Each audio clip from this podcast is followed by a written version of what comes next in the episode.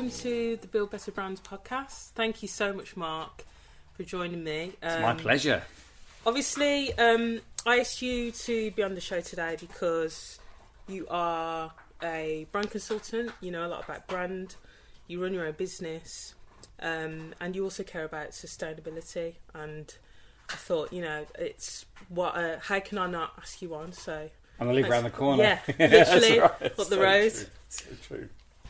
Um, so yeah, I just one of the things that um kind of struck with me as well is the fact that this podcast is called Build Better Brands, and then your your own podcast is called Make Things Better and Make Better Things. Mhm. So literally, it was like it had to happen. No, so thank right. you, thank you for being here today. Yeah, that's a lovely overlap. Actually, I've, I'd forgotten about that, and it is interesting. You know, we can build bad brands better, or we can build better brands.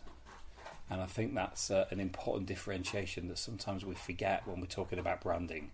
We measure we measure the wrong things actually, yeah, and then get awards for measuring the wrong yeah. things as well. No, very good point. Um, for those that don't know who you are, tell us a bit about you. Okay, uh, Mark Shayler. I've been working in sustainability since 1991, um, which was before it was a, a thing, before it was cool, anyway. Um, um, I've worked in design of products, packaging, houses, roads, neighbourhoods.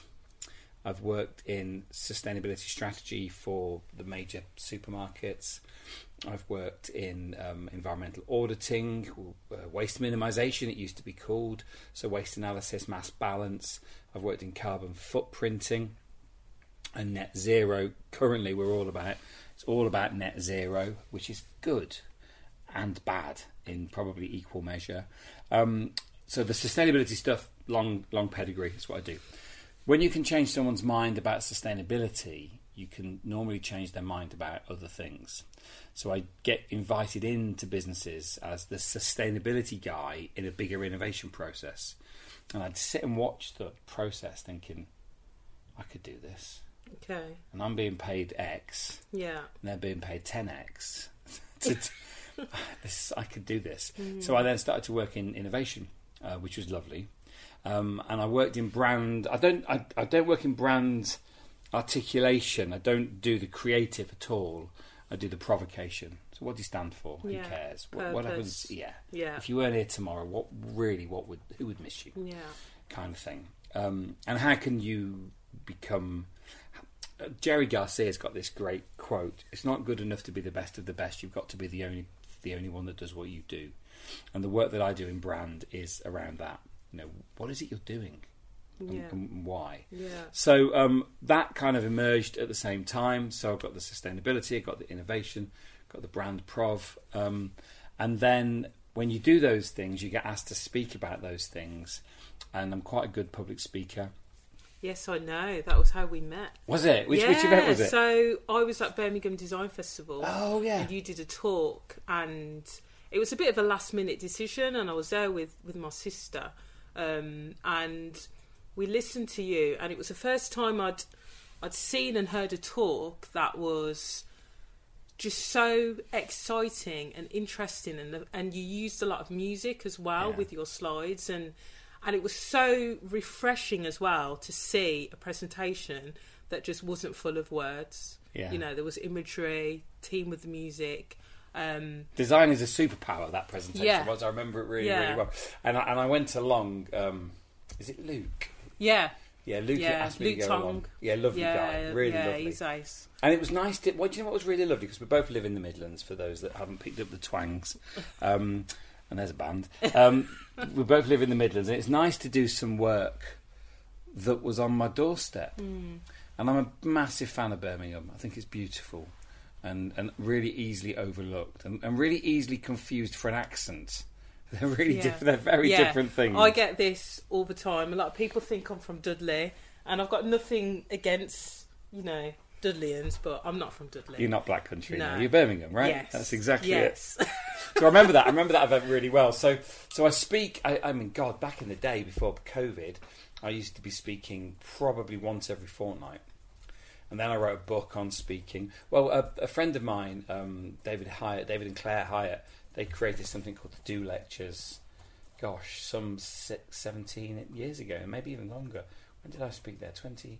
Yeah, about about 2007, they created something called the Do Lectures, and um, over the next few years, I got involved gently, and then they wanted some founding partners to you know, put a bit of time, bit of money, bit of support in. So I did that, and um, and and grew to speak and compare those Yeah. things, and that's what led to me writing the book for the Do. That's what I was just about to, to ask because I've read, well, I've listened to your book on Audible. And um, I really enjoyed it. Uh, That, that was disrupt. That was Oh, Disrupt. Do Disrupt, that's it. Yeah, so that's on Audible. Yeah. Um, but I wrote Present just before lockdown. It Mm. launched on April the 2nd, 2020. Um, I think. I don't know what year. I think it was, yeah. 2020 was the year of COVID, wasn't it? Yeah, it Uh, was. It launched April the 2nd, Yeah. 2020, Okay. which is the a really bad time to launch a book on public speaking when Mm. there's no public speaking. But it's what it's meant is I've not been able to record the audio version. Okay. But that, that'll, Yeah. that'll change Okay. now. Well, I'll definitely check that out. Um, I'll give you a book before you go. Amazing, thank you. But what I loved about it was it was short. Sometimes you listen to these books and there's so much information it can be Yeah. uh, overwhelming. But yours, it was nice and short. It was very creative, but also it didn't. The really good thing about it is it didn't give you all the answers, and I think sometimes books do that. Yeah. It kind of it gives you the opportunity to get a pen and paper out, which is something that I'm a big advocate for. You know, getting your ideas down on paper, um, and it gives you the opportunity to really think It's interesting you say that. You Yeah. know, it's someone once said, and I wasn't certain if he was being polite or rude. The best thing about your book is all the things you left out. but I know what he means, right? I know, I know what he means. Um, it- it's a provocation rather than a solution. Yeah, and, and I think that's important. But when we started writing those books, um, I thought we were all writing workbook. I thought they were all activity books. I was one of Okay. the five of us Yeah. So I'm thinking, well, we're all going to be writing these activity books. One on purpose, one on this, one on birth, writing a birth plan, one on business. I can't remember which one it was. Les McEwen's book, and um, I was the only one that. Uh, Everybody else wrote proper books. Mine's the one where you you've got to get your the pen and your memo. pen. Yeah, No, but I love that though. yeah, it's it's you know what it sells well. Um, it, it's a good book. It's a really nice book to order your thoughts before you start a thing, Yeah. a startup or a, or a side project. Um, do present is my is my favourite do book, but I wrote it, so I'm allowed to say that. Um, and I really enjoyed writing that. That was mm. like that's like, and it's not just about presenting. It's mm. it, do you know what it is? It's about finding your own voice. It's about bringing your voice to to the table and standing behind your voice and having something to stand up for. And then how do you take it onto stage? So the second half is, or the second, you know, maybe the last third mm. is going onto stage, and then the very last bit is how you take all of that off the stage and do something with it in your life. But we start with, you know, what you're for, who gives a shit, you know, why should anyone listen to you in the first place, um, and to remove those constraining beliefs. So yeah, so I I've written those books, um, and then during lockdown, everybody came home. With my my eldest daughter and her husband and my granddaughter came home. Uh, my son came back from university. My middle daughter finished travelling and came back home, and our youngest daughter's still at school. And so we had all this. I had this cheap labour knocking about. so we thought we'd do some exciting stuff. And you know, when you give young people space and encouragement and the tiniest of budgets, they grow amazing things. Yeah. And, and they've grown um, a little project called Reasons to Be Cheerful, which we'd started maybe the September 2019 before lockdown as a, as a talk series within the Good Life experience. But it took on its own life, took on its own good life, Yeah. and um, and became a publishing house. And you've written for us, and it's beautiful. And and, the, and I'm so proud. And we, we've got a, a live event this year, so we're going to do a live event in September. Okay. Um, not quite certain where. Right. Locations always a challenge. Yeah, Um, that's yeah. exciting. I I, don't think I, I don't think I knew that. No, we just decided. Well, we, we, no, to be fair, we decided back end of last year, but oh, We're we're not, telling people yet. but so how long? Does, when's this out? Um, it won't be out for probably a month or nah, so. we're fine then. We'll have we'll have told people by then. and if not, this will be the launch. Yeah. Um, I've told people. I've mentioned it loads. So um, we've got a live event because we're you know we're we're very good at finding speakers who resonate deeply with the times and with our audience, and we find them in places where normal normal normal speaker agencies or, or events don't look. Yeah. Very good at that, Mm. and so um, to have a one day kind of reasons to be cheerful live is something we've we've always wanted to do, um, and then with no reason not to. So we're gonna we're gonna do it. Amazing. Yeah, I'm very excited. I'm super excited about that. No, really looking forward to it. Um, one of the things that s- stood out to me, and it's something you've talked about before, is this idea of um, overcoming this sort of inner voice. Mm. You know, you talk a lot about people kind of losing their voice and, and, and having self doubt because of lots of little things that have happened in the past that have made them doubt themselves. Um, I think that's super powerful. It is, you know, and, and I didn't talk about the workshops that we run, but um, the the two of the workshops that we run deal with these constraining beliefs. One's called Fear of Moving On, Mm. FOMO, and one is the Presentation Skills Workshop or the Authentic Presenting Workshop. Because we, as individuals, we um, move through life like a sponge, soaking up everything that happens to us. More importantly, everything that happens to other people, and we take them, and and they become us. And so we, we, we the things that kept us safe, you know, don't climb that ladder, it's scary up there, become a debilitating fear of flying, potentially, or you know, you've got nothing important to say. My voice is more important. That's normally said by someone that fears you, a boyfriend That's, that's interesting. or a girlfriend, Okay. or, yeah. or a, I'm doing inverted commas like a rabbit, a, a friend at school who's a frenemy, really, Yeah. or a parent potentially. You know, don't be bigger than me, um, and, and and therefore we we trim our own voice. And I had had this an amazing conversation with somebody on a workshop on on, on the presentation workshop. Um, second generation immigrant. Um, these are weird words. Um, his parents were first generation Mm. and wanted to stay small and unseen because it was a difficult time. It was the 1970s. Racism was rife. Uh, I'm not saying that problem solved at all, but at that point it was really bad. Yeah. And so his mum always said, "Stay quiet." Yeah. and consequently, this voice has never been nurtured. Um, and and it was said with care, right? It was all said with care. You know, you, you you'll be safer if you're quiet. Well, that becomes to the only way of staying safe is to be quiet. That becomes if you speak out, it's dangerous. That becomes I'm not going to say anything. Mm. Yeah. And so, all of that, and the work on fear of moving on, and actually, when we look about when we look at brand as well, and the way a business functions, purpose.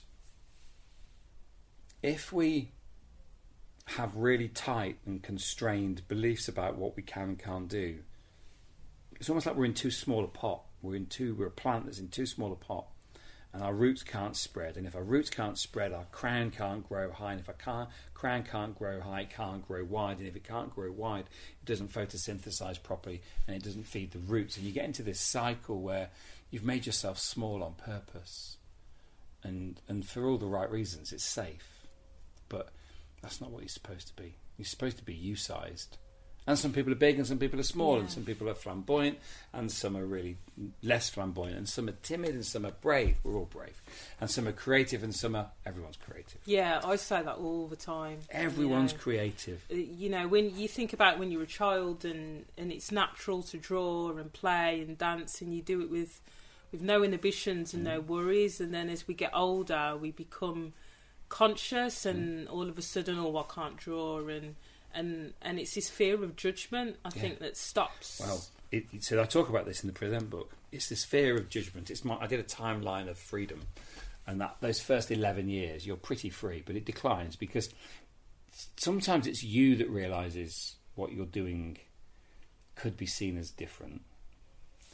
Mainly, it's your folks or your teacher who can see your eccentricities as being something that could potentially be singled out in a world where conf- being conforming or com- in a world where we want to conform and not stand out at certain times in our lives we take the rough edges off so we become pebbles I quite I quite like I quite like jagged edges. I quite like those difficulties. And James Victore says it beautifully, but much better than me. The thing that made you weird as a kid makes you brilliant today. And I really like that. You know, hold on to those eccentricities because they were there, and then we're worried that we'd get judged by, or other people get worried that we get judged by them, and we t- and we trim them. And I don't think that's helpful. Mm. Do you think that businesses, you know, at the minute we're talking about individuals, aren't we? But ultimately, businesses are built on people's beliefs and, and what individuals want to happen. Do you think businesses have that same problem then? Yeah, I, I, totally. I think there are two elements to talk about here. Firstly, businesses are made of individuals, and, and we keep ourselves small in our normal life, and therefore maybe we do that at work. Maybe. Number one. Number two. Organisations normally start off brave. They start off hungry and they start off foolish, and they make amazing mistakes and do great work then they have too much to lose. They, maybe they're successful, or they'll, or they'll go bust, right? But maybe they're successful. Then they're worried about the way that people perceive them. They're worried about how how the world looks at them, and, and they're, they're worried about stepping outside of their lane, and, and therefore they, they don't. And then their lane gets narrower, and then maybe something really big is in their lane, and that's scary because they're going to eat their lunch. And and before you know it, a business has the same constraining beliefs and nervousness. It has the same, what's the word? Reticence to play and think big as we do. And it goes bust surrounded by amazing talent that it daren't offer a job to, or surrounded by incredible businesses that it, it daren't approach for work, or surrounded by areas to grow into that it thinks, well, that's not what we do, that's what they do. It's what you do now. There are no boundaries anymore. So absolutely, Danielle, it's a it's a it's a great question, and it's one I I talk about regularly. What happens with us happens with organisations for certain. It's interesting, and I can think of, I can think of businesses and, and that, that that's happened to, and also, I was thinking about musicians. You know, when you see bands coming out and they're fresh, they're new, they're doing doing different things, and then a few years down the line, people are saying, "Oh, they've changed, they've sold out, they've got too big." And you can see how it happens. Yeah, yeah, yeah for, for, for, for certain. And uh, music's a great analogy, a great series of analogies. And I, as you indicated earlier, I use it a lot to demonstrate how innovation happens, how the thing that you're listening to now is normally a reaction to the thing that came before. It can be a build, but it's normally a revolution. You know, what what follows punk, that discordant, angry, guitar drum driven noise where people spat on each other, was the New Romantics because that's embroidered and electronic and florid and beautiful and and very very different structurally to punk. Same people actually, and it, it's exa- it's exactly the same in other areas of life and I think I think as a band changes, its first wave of fans, they don't want it to change, No. but it, they have to change Yeah. because otherwise they're just remaking album one. Hmm. And the Rolling Stones got stuck there for a little while. Right? But what I love about the Beatles and, and watching Let It Be on, on whatever channel it's on, Disney, has been a revelation to me to watch not just how the band has changed in those nine years that they were producing 61 yeah i think it was nine years but to watch how the, the people changed and to watch how the individuals took turns to lead and creatively to, to, to lead and i think bowie was it was very similar to this he was really happy to shed skins and to, to become something Yeah, different he reinvented himself. Siouxsie Sioux so as well, actually. times, Siouxsie and the. Banshees also were perfectly happy to step away from punk and then into new romantic and then into mainstream. Um, and Bowie was permanently revolting, permanently changing. I mean, but it's it's it's really fascinating. The there's that great quote, isn't it? I use it a lot. Heidi Priebe said it. Um, the to love someone long term is to um, witness a thousand funerals of the person they used to be. And I apply it to individuals. To love yourself long term is to witness a thousand funerals of the person you used to be. And most importantly and, and most pokingly, To love yourself long term is to witness a thousand funerals of the person you wanted to be and let that shit go. And it's the same when you've got a band that you love. To love a bad band long term is to witness a thousand funerals of the band they used to be. And they change. Mm. And and the problem comes when you don't want them to. Or the problem comes when they don't change. Duran Duran's a great example here actually. Great band, first two albums, astonishing, from Birmingham, as I'm certain you're aware Yeah. um, Rum Runner. All of them worked in the Rum Runner nightclub. Um, their first three albums, were, the first two were good. The third one not so good. They didn't change anything then for a few albums. They've changed again now. They're amazing, and, I, and I actually really like what they're producing at the moment. When the audience wants them to change and the band hasn't, that's not as common, but equally as tricky for them to navigate as when the aud- when the band's changed and the audience are going, "Yeah, I like their old stuff." Yeah. But they're, they're not doing their old stuff anymore. They've changed. Yeah. How do you think for businesses that want to change? You know, brands are a, brands. I always say they're a, they're an evolving, growing thing. They can, you know, whether it's the climate, economy, you know, values. You know, you have to kind of move with the times. But how do you, you know, how do brands and businesses do that, but still hold on to, you know, their core values and their why? It's a really good question, that is. And um, when I work with companies on purpose and why, I like to keep the why as hippie-ish as I can, as broad as I can. And if if your why is broad, then the, the example that Simon Sinek uses when he, he, I mean, he stole this idea from somebody else. Did There's- he? I yeah, thought it was yeah. his idea. No, no, apparently not. It was a, con- a couple who were in consulting. He's he's made it good, right? He's a Yeah? good. I met him. He's a nice Have man. you? Yeah, he's Wow, a really nice okay. Hmm. man. He's a, he's a lot nicer than you'd think he should be. Um, I like him. Yeah. But but when he gives that first example, when he talks about Apple, when he talks about our our, our, our why is to everything we do is to challenge the status quo. Mm. That's the kind of level that we we need to be at that big level because if your why is to challenge the status quo, and the way that you do that is by making products that are user friendly, simple to simple to use, then you could make a car. Yeah. You, you don't have to make a laptop. You could just do software. You could do food. You, you could do a service.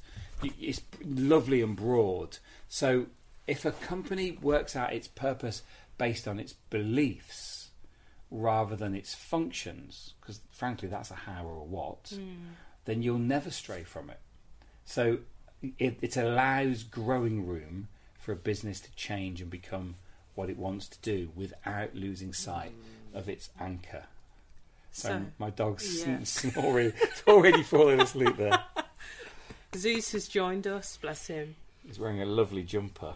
Um, so ultimately, what you're saying is it's about focusing on the the belief and not being too. You were talked about constraints, aren't we? Yeah. Again, it's about not being too con- constrained with that belief, so that you've got room to to grow and expand and and try different things. Totally. And some of this stuff can be post hoc, right? So some of this stuff is, you know, you're a designer because you can design, you can think creatively, you can, most importantly, you can turn creative thought into something. Creativity is nothing other than imagining a world that isn't here yet.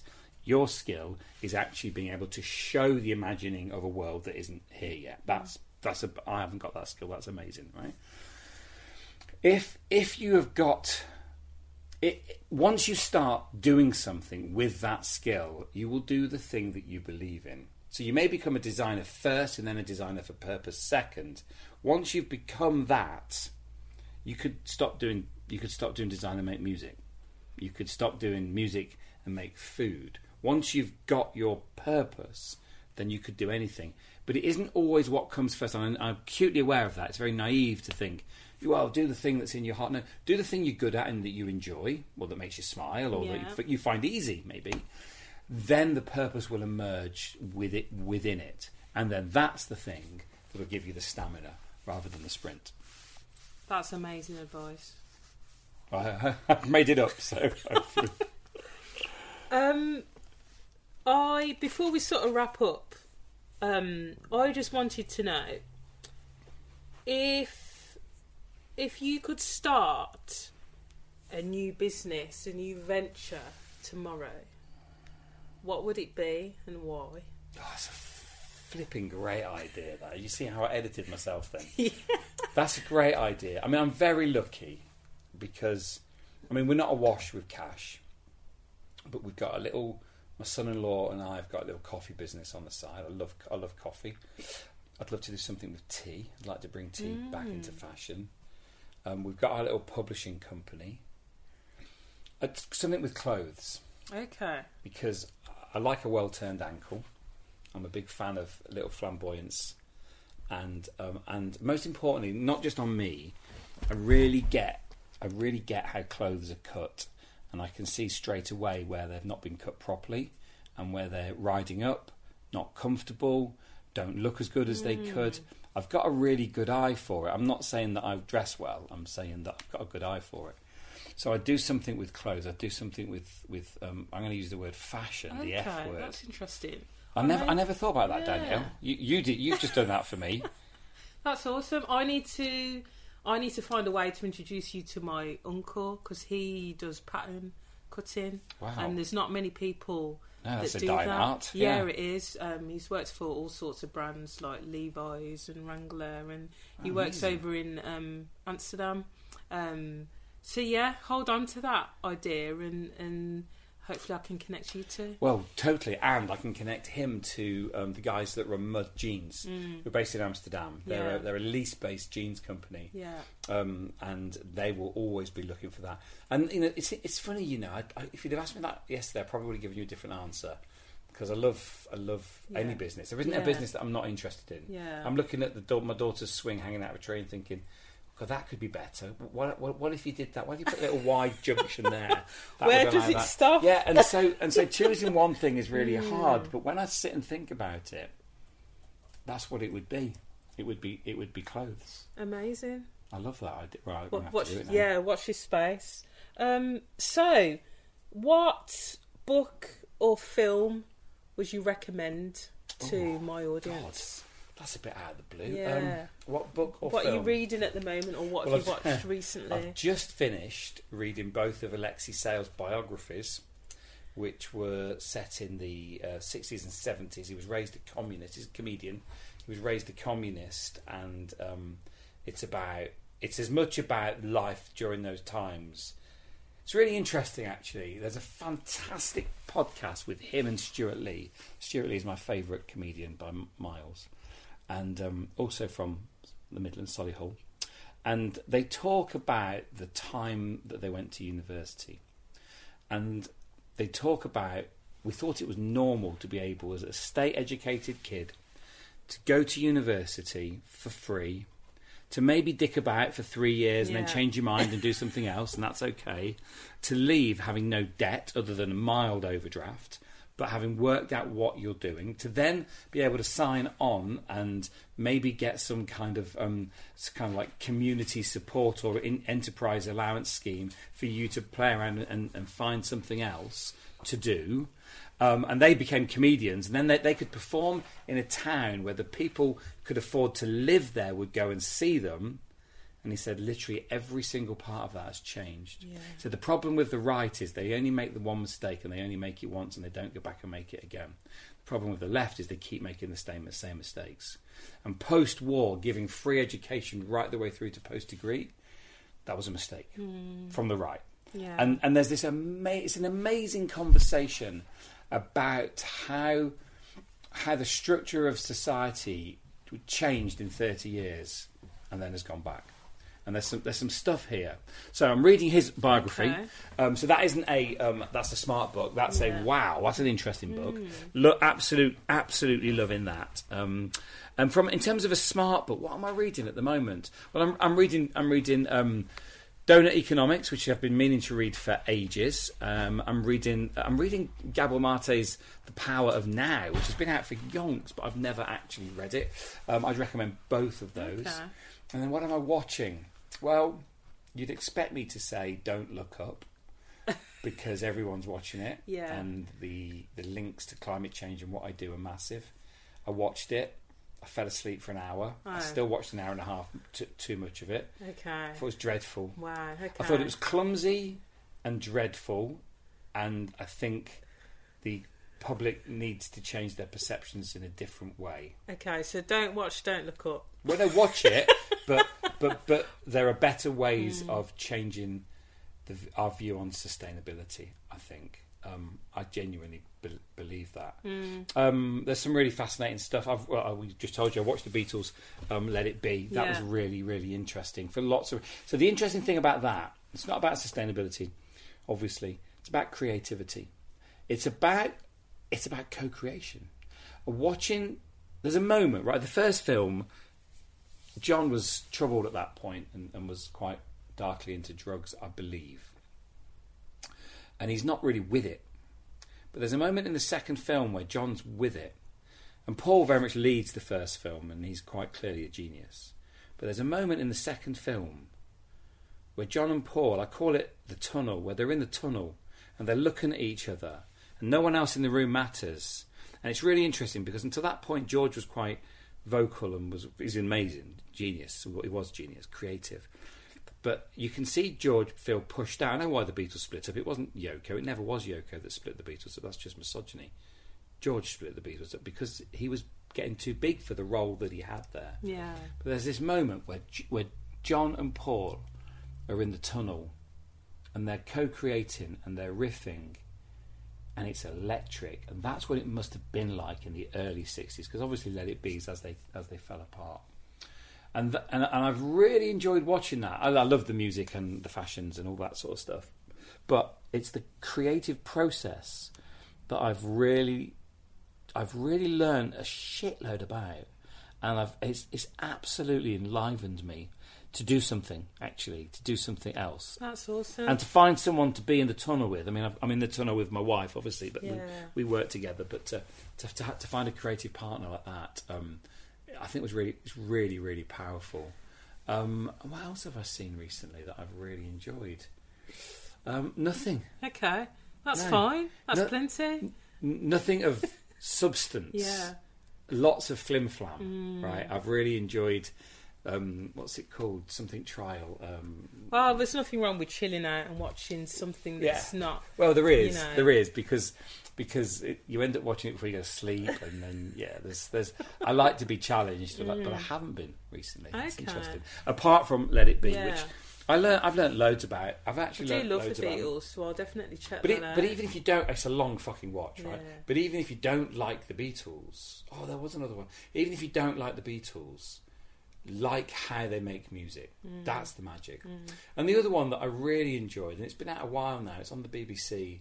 It's the Blair and Brown years, and I, I was alive, obviously, at that '97. I was very much alive. And um, I remember the positivity that those two swept into. And again, it's a bit like the John and Paul thing. There was this partnership that was very equal and worked beautifully. And then it derailed. And it derailed for lots and lots of reasons. But the reason I, I, I enjoyed that little mini series was it was an era where politicians still had, well, shame honesty, integrity, even though they made the wrong decisions, Yeah. right? I'm not going to get into the war thing. I, I, I hear everything about that. I understand and I agree. But when they made mistakes, they put their hand up and went, it was a mistake. And I yearn, when I look at, when I compare how that government, and to be fair, the Thatcher government, the, the John Major government ran, I'm not, it's not a party political thing at all. I look at that era of politicians and I think honourable and relatively honest. I look at this era of politicians. Where's the integrity? Well, where's the shame? Where's the integrity? They're post everything. Mm-hmm. They're post apology, and and I think, oh God, come back. And I don't mind which colour it comes back. I want, I just want the adults to arrive again. Yeah. That's what I want. So so uh, there. It's interesting. It's a great question because I hadn't made the link before. They're the two. They're the two um, non-fiction things I've enjoyed the most, um, and th- they're both about partnerships. Yeah. They're both about creative leadership and governance in a funny kind of way. And I've loved every minute of them. And I, I, I what, what have we just finished watching? We've just finished watching something else the other night, and um, and I and I, I've got that little bit of a hangover moment. You know, where you finish a series and you're like, What do I watch What's now? next? Yeah, yeah. And I'm not. I'm actually not looking because, well, because I was reading Alexei Sayle, Mm. but I finished that last night. So now I am genuine. I'm a good double hangover now. Okay. What do I? What do I read next? I'll find something. I'm sure you will. Bob Mortimer. That's what I'm going to read next. Okay. Yeah. Okay. Wow. Um, just before we close, I just wanted to say thank you so much for joining me today. Thoroughly enjoyed speaking to you. Um, for people that maybe want to listen to more of what you've got to say, Yeah. where, can, where can people find you online? Okay, so um, this is ape, ape.co.uk is our website. As um, everyone says, it's out of date and it's being updated. Those things are both true. But you can find out what we do for work there. Um, probably the easiest place to go is reasonstobecheerful.co.uk, where all of our blogs, all of the conversations I've had with people, they're all there. I've got a podcast which is on Apple and Spotify and all the places you'd expect to. It's called Making Things Better, Making Better Things, or search my name and you'll find it on there. On Instagram, I'm Mark Shayler. That is my preferred. That is my preferred social media platform, if I'm honest. Um, I am on Facebook, but I hate it. Uh, I am on Twitter as Green Ape. That's a that's a throwback to the 2007 when I thought everyone had to have a different name for social media. Um, but I'm not. I don't post very often. Um, and I'm on YouTube. I've got a number of films on sustainability, innovation, and purpose, and some of the TV stuff I've done's on on there as well. So yeah, I'm not hard to find. No, amazing. Thank you so much Loved it. for Thank joining you. me today. It's been an absolute pleasure. And Zeus was quite good in the end. Yeah. So I'm pleased. Well done, that. Zeus. Thanks, Daniel. Cheers.